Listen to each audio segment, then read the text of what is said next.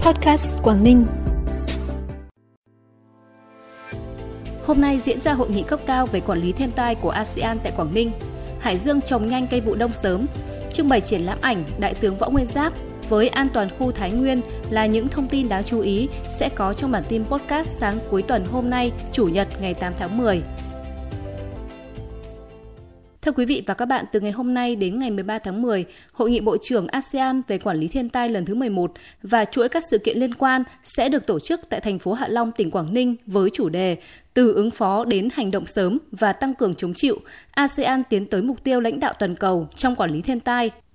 Tại hội nghị lần này, ban tổ chức kỳ vọng sẽ lan tỏa rộng rãi những thông điệp hướng tới việc hiện thực hóa tầm nhìn ASEAN 2025 nhằm đưa ASEAN trở thành tổ chức tiên phong trong việc thay đổi bối cảnh quản lý thiên tai, đồng thời củng cố vai trò lãnh đạo trung tâm của ASEAN trong việc tiếp cận sáng tạo, xây dựng mạng lưới tài chính bền vững, quản trị liên ngành và đa tầng, lấy người dân làm trung tâm vào năm 2025 trong quản lý thiên tai toàn cầu. Đặc biệt theo chương trình, với vai trò chủ tịch ASEAN trong quản lý thiên tai, nước chủ nhà Việt Nam đề xuất sáng kiến công bố tuyên bố Hạ Long về hành động sớm trong quản lý thiên tai ASEAN.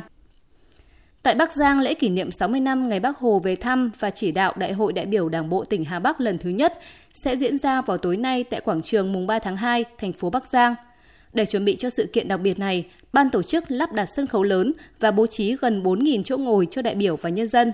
Sau phần lễ sẽ là chương trình nghệ thuật đặc biệt với chủ đề Bắc Giang nhớ mãi ơn người, được bố cục thành ba chương, tự hào khắc ghi lời bác, Bắc Giang báo công dân người, Hồ Chí Minh ánh dương dẫn lối nhằm khắc họa tình cảm sâu nặng, sự quan tâm đặc biệt của Chủ tịch Hồ Chí Minh đối với Đảng bộ, chính quyền và nhân dân các dân tộc tỉnh Bắc Giang. Kết thúc chương trình là màn bắn pháo hoa thời lượng 15 phút. Thời gian này, bà con các dân tộc Nùng, Giao, Mông các xã trên sườn dãy Tây Côn Lĩnh ở huyện Hoàng Su Phì, tỉnh Hà Giang lại tấp nập vào rừng thu hái thảo quả. Được thiên nhiên ưu đãi khí hậu mát mẻ quanh năm, rừng già, khe suối nhiều, độ ẩm cao, phù hợp cho cây thảo quả phát triển. Trồng thảo quả dưới tán rừng để tăng thu nhập cho người dân gắn với việc bảo vệ rừng. Cây thảo quả đã mang lại nhiều lợi ích kinh tế, giúp xóa đói giảm nghèo, nâng cao thu nhập. Nhiều hộ đã thoát nghèo, nhà cửa khang trang, mua sắm được tivi, xe máy, con cái được học hành đầy đủ. Thảo quả sau khi thu hái về thường phải cho vào lò để sấy khô, cứ 9 đến 10 kg quả tươi sau khi sấy còn khoảng 2 kg quả khô. Mỗi mẻ sấy mất khoảng 3 ngày 3 đêm. Theo Tri Cục Trồng Trọt và Bảo vệ Thực vật Hải Dương, đến nay các địa phương trong tỉnh đã trồng xong cây vụ đông sớm, nhanh hơn cùng kỳ năm trước.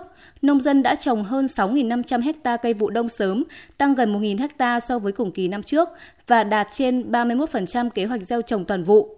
Hải Dương là một trong những địa phương dẫn đầu khu vực phía Bắc về diện tích trồng rau vụ đông sớm. Dự kiến cây vụ đông sớm thường thu hoạch vào cuối tháng 10 và đầu tháng 11 và cho giá trị cao hơn cây trồng chính vụ. Thông thường nông dân thu lãi từ 5 đến 7 triệu đồng một hecta, tùy từng loại rau. Bản tin tiếp tục với những thông tin đáng chú ý khác.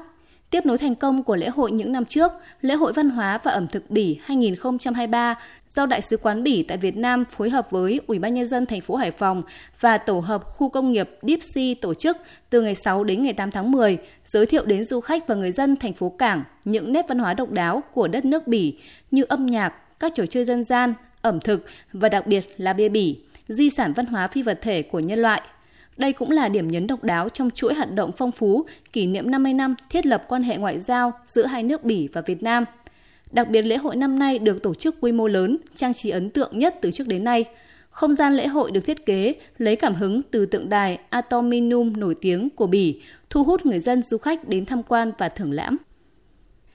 9 tháng năm 2023, tổng sản lượng thủy sản nuôi trồng khai thác của tỉnh Phú Thọ ước đạt 32,2 nghìn tấn, tăng 3,6% so với cùng kỳ, trong đó sản lượng nuôi trồng thủy sản ước đạt 30,2 nghìn tấn, tăng 3,5%. Sản lượng thủy sản tăng so với cùng kỳ năm trước là do các hộ nuôi trồng đã đầu tư giống, thức ăn, ứng dụng khoa học kỹ thuật tiên tiến trong chăm sóc, nuôi trồng thủy sản. Tại Bảo tàng Lực lượng Vũ trang Việt Bắc quân khu 1, Bảo tàng tỉnh Thái Nguyên tổ chức trưng bày triển lãm ảnh với chủ đề Đại tướng Võ Nguyên Giáp với an toàn khu Thái Nguyên, giới thiệu gần 100 hình ảnh tư liệu về cuộc đời và sự nghiệp cách mạng của Đại tướng Võ Nguyên Giáp, đặc biệt là thời gian Đại tướng ở và làm việc tại an toàn khu Thái Nguyên trong những năm kháng chiến chống thực dân Pháp xâm lược 1946-1954. Triển lãm là lời tri ân tưởng nhớ Đại tướng Tổng tư lệnh Võ Nguyên Giáp, người anh cả của quân đội nhân dân Việt Nam. Đây cũng là dịp để nhân dân địa phương, các cán bộ chiến sĩ lực lượng vũ trang, học sinh sinh viên tham quan học tập, tìm hiểu về cuộc đời và sự nghiệp của Đại tướng. Phần cuối bản tin là thông tin thời tiết. Thưa quý vị và các bạn, trong ngày cuối tuần hôm nay, khối khí mát vẫn tiếp tục tăng cường hơn xuống nước ta. Toàn Bắc Bộ tạnh giáo, có nắng nhưng không nóng. Nhiệt độ cao nhất trong ngày ở Bắc Bộ phổ biến từ 29 đến 32 độ. Bản tin podcast sáng nay cũng xin được khép lại tại đây. Chúc quý vị và các bạn ngày nghỉ cuối tuần, nhiều niềm vui. Xin kính chào và hẹn gặp lại.